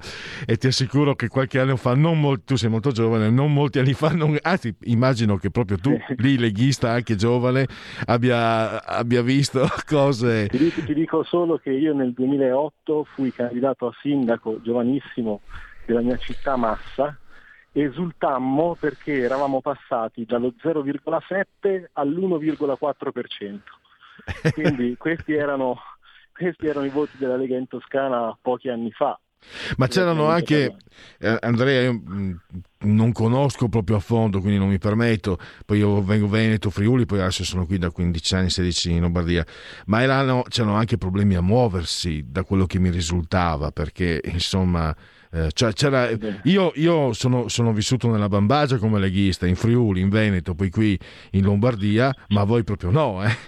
No, no, affatto. Qui da noi, io personalmente ho subito qualche aggressione, ma i militanti eh, dell'epoca, insomma, ogni- ognuno di loro ha un, un processo pendente nei confronti di qualche centro sociale eh, per sassate, per aggressioni o semplicemente per, per- per insulti. Quindi erano questioni all'ordine del giorno. Fortunatamente non è più così. Ora sono quelli del PD che vengono presi a sputi quando vanno nelle piazze, per assurdo. Ecco, io eh, ricordo questo un po' perché di natura sono nostalgico, mi guardo indietro, ma anche perché è giusto ogni tanto ricordare un po' i percorsi, perché certe volte magari certe cose si danno per scontate, invece eh, ci sono dei percorsi che dimostrano il lavoro, la fatica per arrivare a questi risultati. E allora eh, raccontaci un po' questa raccolta firme, la stai seguendo per la Lega nella tua terra, in Toscana, come stanno andando le cose? Ma devo dire che eh, all'inizio di questa campagna, prima del 2 di luglio, eh, non sapevamo quale sarebbe stato il riscontro in Toscana rispetto a questa campagna. Eravamo preoccupati dal dover spiegare i sei quesiti referendari, che per certi versi erano anche abbastanza tecnici, quindi avevamo il timore che eh, fosse, sarebbe stato difficile spiegare i quesiti ai cittadini. Eh, dopo il 2 di luglio è cambiato il mondo perché 2, 3, 4 luglio i gazebo della Toscana sono stati presi d'assalto letteralmente, abbiamo dovuto chiedere a esponenti eh, a civici, eh, a avvocati la disponibilità a autenticare perché un solo autenticatore non bastava ai gazebo, avevamo bisogno almeno di due o tre autenticatori. Nel solo fine settimana abbiamo raccolto 6.000 firme in Toscana e così nelle successive gazzebate e oggi siamo- abbiamo superato quota 15.000 e quindi abbiamo eh, già dal 2 luglio avevamo capito che dietro questo referendum invece c'era grandissimo entusiasmo ed era un referendum che veramente trasversalmente portava in piazza eh, iscritti nostri, elettori nostri, ma anche elettori di sinistra, anche gente che fino a ieri aveva in, tas- in tasca la tessera del PD o magari, come è successo in Toscana, Mauro Grassi, che era un esponente di Italia Viva, che ha fatto parte del- di Italia Sicura insomma, del- sotto il governo Renzi, sotto il Ministero e al governo con Matteo Renzi.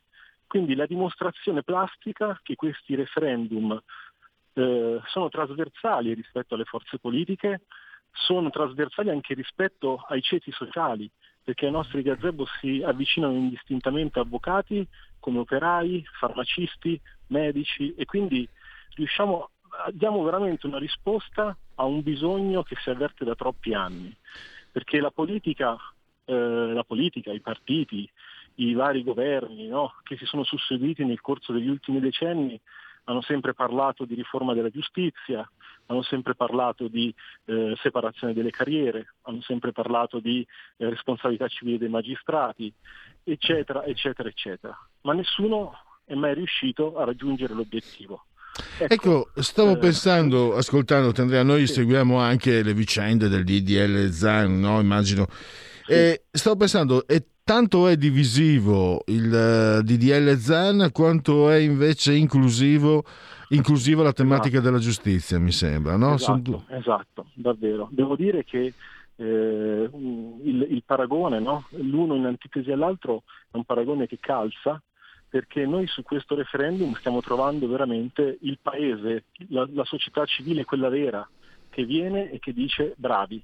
E quindi stiamo come Lega anche allargando il nostro orizzonte politico e anche le adesioni alla Lega, perché i gazebi, ai gazebo vengono, ogni 10 firme che raccogliamo c'è qualcuno che si iscrive alla Lega che magari non era stato mai iscritto in precedenza. E quindi è un lavoro che eh, va avanti sul territorio di eh, proposizione di questi sei quesiti referendari e insieme rafforzamento della Lega come, come partito e come forza reale in Toscana. C'è qualche mm, quesito che più, diciamo, suscita più approvazione o meno? O sono, diciamo, eh, la proposta viene eh, accettata in toto? Allora, le- la proposta viene accettata in toto eh, nel senso che eh, c'è nei confronti della magistratura, del sistema giudiziario, una grande critica no, che arriva dal popolo, eh, non solo sui quesiti ma anche sul funzionamento in senso lato. E quindi il 70% di coloro che vengono a firmare lo fanno spinti da questa voglia di avere un paese più giusto, di avere una magistratura più indipendente da correnti dalla politica e per avere anche un- un- una magistratura e un sistema giudiziario più veloce. Eh, quindi in termini complessivi sono i sei quesiti insieme che apprezzano. Però devo dire che quello sulla separazione delle carriere, sulla responsabilità civile dei magis- diretta dei magistrati in particolare, sono quelli che qua vanno per la più. E, eh, scusami, ehm, eh, Andrea, eh, un, altro, un altro punto volevo chiederti, volevo esulare, approfitto della tua presenza. La candidatura di Enrico Letta a Siena, eh, un- una, tuo- una tua battuta al volo, ha detto che se non eh, passa le elezioni eh, se ne va, molla tutto. Eh, eh, guarda, eravamo giusto oggi qua in piazza a Siena, dove Matteo Salvini ha fatto il pieno eh, di selfie come, come al solito, e, e noi auguriamo a Letta di tornare a Parigi, visto che eh, ama tanto quella città ed, è- ed era diciamo così, la scelta per il suo esilio, perché ricordiamoci che Letta comunque aveva già abbandonato la politica a suo tempo e aveva scelto Parigi come la città del suo esilio dorato. Ecco, noi vorremmo tanto rispedirlo a Parigi perché evidentemente sente sua quella città, eh, piuttosto che averlo qua a Siena come rappresentante in Parlamento, eh, dato che non conosce eh, dove si trovi Piazza del Campo, non conosce gli usi, non conosce le usanze di questa, di questa terra, non ne conosce i problemi. Sta cercando di politicizzare lo scontro con il nostro candidato Tommaso Marocchesi Marzi, che invece è un candidato del territorio, un imprenditore agricolo affermato qua eh, nel Senese, e lui sta cercando, anziché parlare dei temi della città, ha già fatto i suoi primi interventi dicendo eh, mettiamo, facciamo le barricate contro l'arrivo della destra a Siena. E secondo me questo non è il modo eh, in cui si affronta una tornata elettorale uninominale su un territorio come quello di Siena che ha tanti problemi, dai problemi infrastrutturali per arrivare fino al Monte dei Paschi di Siena che è, se vogliamo, l'apice della malagestione PD in Toscana. Assolutamente. Allora, eh, per il momento ci fermiamo qui. Io eh, ringrazio davvero e a risentirci a presto ad Andrea Grazie. Barabotti e, che- e complimenti, e Grazie a grazie, e, e complimenti grazie a te e a tutti voi per il lavoro che state facendo. Va bene, grazie, grazie a tutti. Qui referendum. Segui la Lega è una trasmissione realizzata in convenzione con La Lega per Salvini Premier. Legaonline.it, scritto legaonline.it, da qui potete iscrivervi alla Lega di Salvini pagando 10 euro, versando, uffa, venerdì, la- versando, si versa, è come versare, è come versare un bicchiere di vino, un bicchiere d'acqua se siete astemi. Ma come diceva Baudelaire, come ci si può fidare di un astemio? una astemio è uno che ha paura della verità, come puoi fidarti? Questo diceva Baudelaire. Chance. Versare. Invece pagare, pagare le tasse, pagare il conto, pagare il fio, pagare eccetera, il fio della colpa. Eh, perché la colpa eh, ha sempre un fio e allora andiamo avanti versate 10 euro attraverso PayPal senza nemmeno essere iscritti a PayPal poi cosa fate? Eh, compilate il codice fiscale, i dati e vi verrà recapitata la maggiore per via postale la tessera Lega Salvini Premier.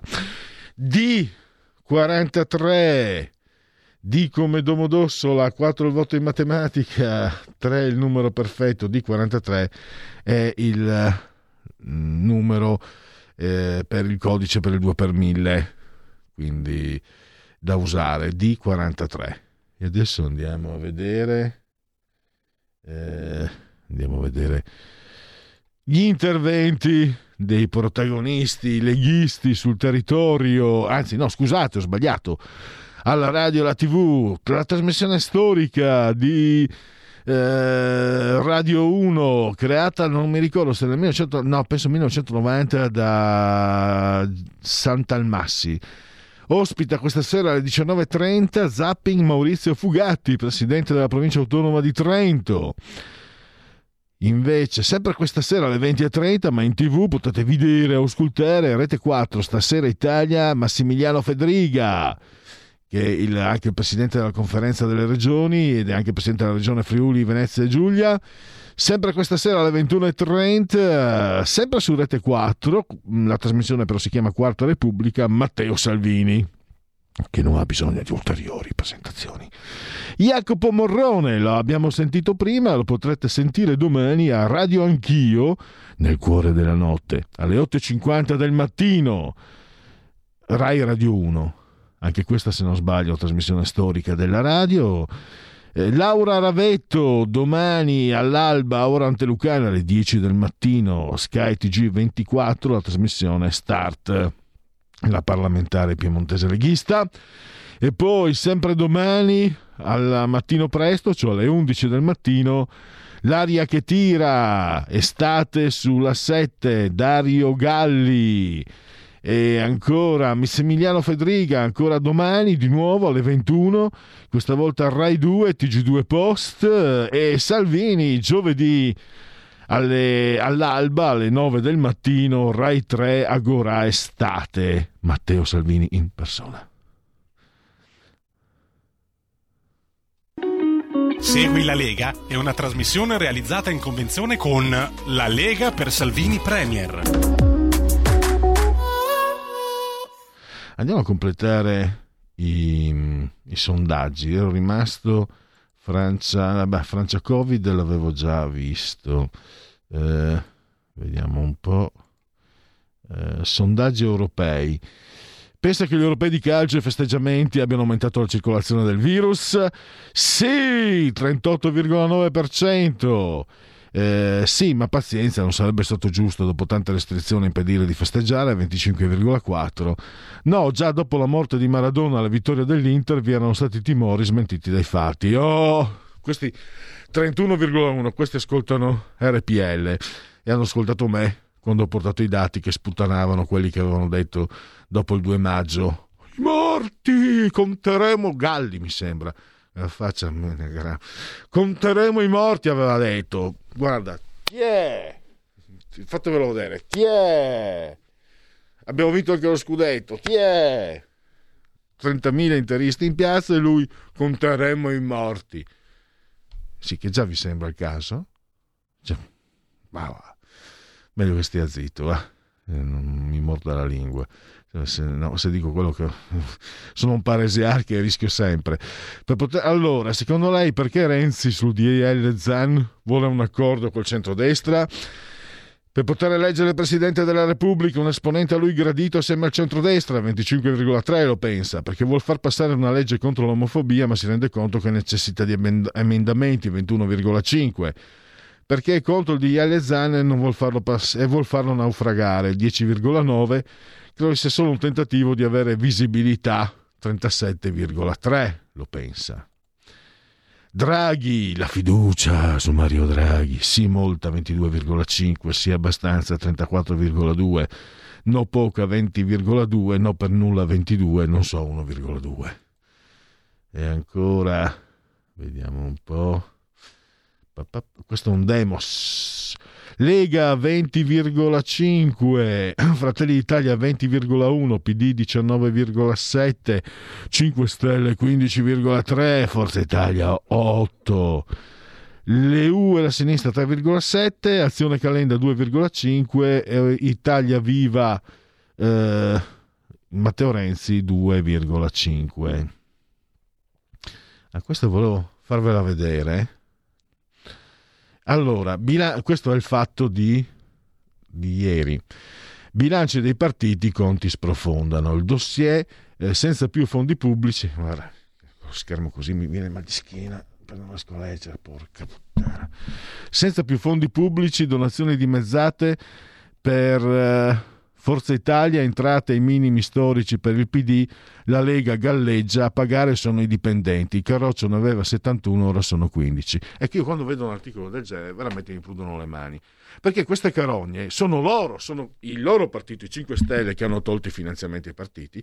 E cosa fa il partito? Eh, licenzia i dipendenti perché i parlamentari non li può licenziare, poi quelli della Lega versano già soldi, quindi e come fai? Quindi è chiaro che quando era chiaro, lo dicevamo, anche perché parte interessata, per carità, ma era chiaro quando parlavano di togliere i finanziamenti ai partiti che a pagare sarebbero stati coloro che lavorano per i partiti. Era chiarissimo, ma loro pur di fare bella figura. Sì, ma sapete chi sono questi? Questi sono in Veneto una parlamentare tre, due o tre anni fa è stata sputtanata, l'hanno spernacchiata perché aveva chiesto un addetto stampa per lei, aveva fatto un annuncio su Facebook gratis. Gra- avete capito che sono i 5 Stelle? Uff, se trovo uno che votate i 5 Stelle. Peggio per lui. Istat, la ricchezza non finanziaria in Italia. Nel 2019 lo stock di attività reali dei settori istituzionali ha un valore di circa 10.377 miliardi, lieve diminuzione rispetto al 2018, meno 0,1, in linea con quello dell'ultimo triennio. Questa della ricchezza non finanziaria, dato Istat. Poi abbiamo, questo è un dato Tecne, eh, Fratelli d'Italia 20,8, Lega 20,2, PD 19,7, 5 Stelle 14,8, Forza Italia 9, Calenda 3,3, Renzi 2,1. Poi vediamo se, mi man- se sono rimasto indietro di qualche altro. Eh, scusate, dunque stiamo vedendo. Allora, eh, gli ultimi tre sondaggi. Allora, Demos MP, Atlante Politico, Committente della Repubblica, Lega 20,5, Fratelli d'Italia 20,1, PD 19,7, 5 Stelle 15,3, Forza Italia 8, l'EU e la sinistra 3, Azione Calenda 2,5, Italia Viva 2,5, Renzi. Poi abbiamo questo è eh, Format Research SRL, Ascom Commercio a Torino è il committente. Quindi vediamo un po'. Mm, no, no, no. Allora, eh, no, l'avevo visto, ma ho visto. No, scusate. Eh, no, è stato un un qui pro quo. EMG, committente è sempre EMG. Allora, i ministri, Maria Stella nel senso di Gelmini 61, la Brunetta dei ricchi e poveri, detto Ronato 59, 53 Maria Rosaria Carfagna, Giorgetti 50, Cartabia 42, Franceschini 41, Garavaglia 41, Giovannini 37, La Morgese 34, Franco 34, Colao 31, Guerini 30, Erika Stefani 26, Patuanelli 24, Elena Bonetti 24, Cingolani 23, Bianchi 21, Speranza 20, Maria Cristina Messa, e questo non me la ricordo più di cosa 18, Di Maio 17, Dinca 17, Dadone 17 e Andrea Orlando 17. Io direi che qui non ci sono altro, non c'è altro, possiamo andare quindi a, al dite la vostra che io penso la mia. Dite la vostra, che io penso la mia. Il telefono, la tua voce, allo 02 6620 3529. Anche al numero di WhatsApp 346 64 27 756. In condivisione su Facebook, eh, proprio lì, la scuola superiore, la normale di Pisa. Allora, uno studente da record 6 lauree a 25 anni. Samuele Cannas, studente dell'Università di Pisa, allievo della Scuola Superiore Sant'Anna.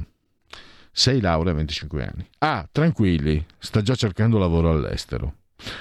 B. Tranquilli, grillini hanno già messo una taglia sulla sua testa. C. Tranquilli, le poste italiane che dovevano recapitargli i titoli hanno già perso il suo indirizzo. D. Tranquilli, la legge Zan gliene toglierà meno 3. Al normale di Pisa 3 studenti su 4 sono maschi. E, mentre voi ve ne state tranquilli a trasturlarvi con simili amenità, i poveri migranti soffrono nelle stivi, stive delle imbarcazioni NG. Non vorrete mica che Beppe Caccia vada a fare il cameriere? Questa è quindi eh, la proposta. Allora, c'è una chiamata. Pronto? Buongiorno signor Pellegrini Lisetta. Allora, sui francesi. Eh, la televisione non ha detto quasi nulla, nei giornali ci sono dei quadrettini da un centimetro per due, perché sabato in Francia eh, ci sono stati 114.000 persone che sono scese in, in strada, sempre a, in Francia, per protestare contro le nuove misure sanitarie annunciate nei giorni scorsi dal presidente Emmanuel Macron. Al grido di libertà, no alla dittatura sanitaria e Macron dimissioni. E questa è la prima notizia. Seconda notizia, i bravi siciliani invece, sempre sulla mafia, altrettanto bravi. Cosa hanno fatto, signor Pellegrini? Il 23 maggio è stato l'anniversario, mi sembra, della strage di Capaci. Nel capoluogo siciliano sono stati inaugurati due murales dedicati a Giovanni Falcone e a Don Pino Pugliesi e a breve anche uno in memoria a Paolo Borsellino. L'opera di Falcone, inaugurata mi sembra lo scorso, sempre 23 maggio, è firmata dallo street artist palermitano Andrea Bugliesi ed è il primo tassello dell'opera, La Porta dei Giganti che prevede un secondo murales dedicato a Paolo Borsellino in via San Polo. C'è anche Don Pino Puglisi, ucciso dalla mafia nel 1993, dipinto da Igor Scalisi Palminteri a Brancaccio, il quartiere in cui il prete si impegnò per togliere i ragazzi di strada. E terminano. Allora io dico non spetta all'arte arrestare i mafiosi, ma di sicuro può contribuire a creare un nuovo patto sociale per la cultura contro le mafie. L'arte, secondo me, signor Pellegrino, è un importante strumento di lotta civile. Per questo bisogna andare nelle strade e nelle periferie. Con questo progetto si vuole contribuire a costruire fiducia, responsabilità e sostenibilità sociale. Va bene. La saluto. Gra- grazie. Siamo, siamo, alla fine, primo Termidoro, mese del calendario repubblicano, eh, lunedì, lunedì 19 di luglio 2021. Abbiamo appunto prima parlato della strage di Capaci. Andiamo ai genetriaci Samuel Colt, il, revo- il revolver tutti quelli che hanno fatto il liceo hanno studiato sul suo manuale, sul suo dizionario, no, liceo, tutti, tutti quelli che sono andati a scuola. Il dizionario Devoto, Giacomo Devoto, il Devoto Oli. Nora Ricci, diva viscontiana. Igli Anastase, grande tennista rumeno. Marcello Fiasconaro, che stabilì anche dei record. Lui era sudafricano, poi preso cittadinanza italiana o di origine siciliana. Il grande Abel Ferrara, che è stato rovinato, secondo me gli ha portato una sfiga pazzesca essere stato insieme a Asia Argento, perché è un grandissimo regista. Forse in, comunque in, negli Stati Uniti non, non è capito. Il cattivo tenente, The Addiction, Pasolini, un genio. Miriam Bartolini, tendenza Veronica, Veronica Lario ex Lega da Buia Alessandra Guerra e poi la figlia d'arte, non nel cognome del padre, Lucrezia Lante delle Rovere o della Rovere.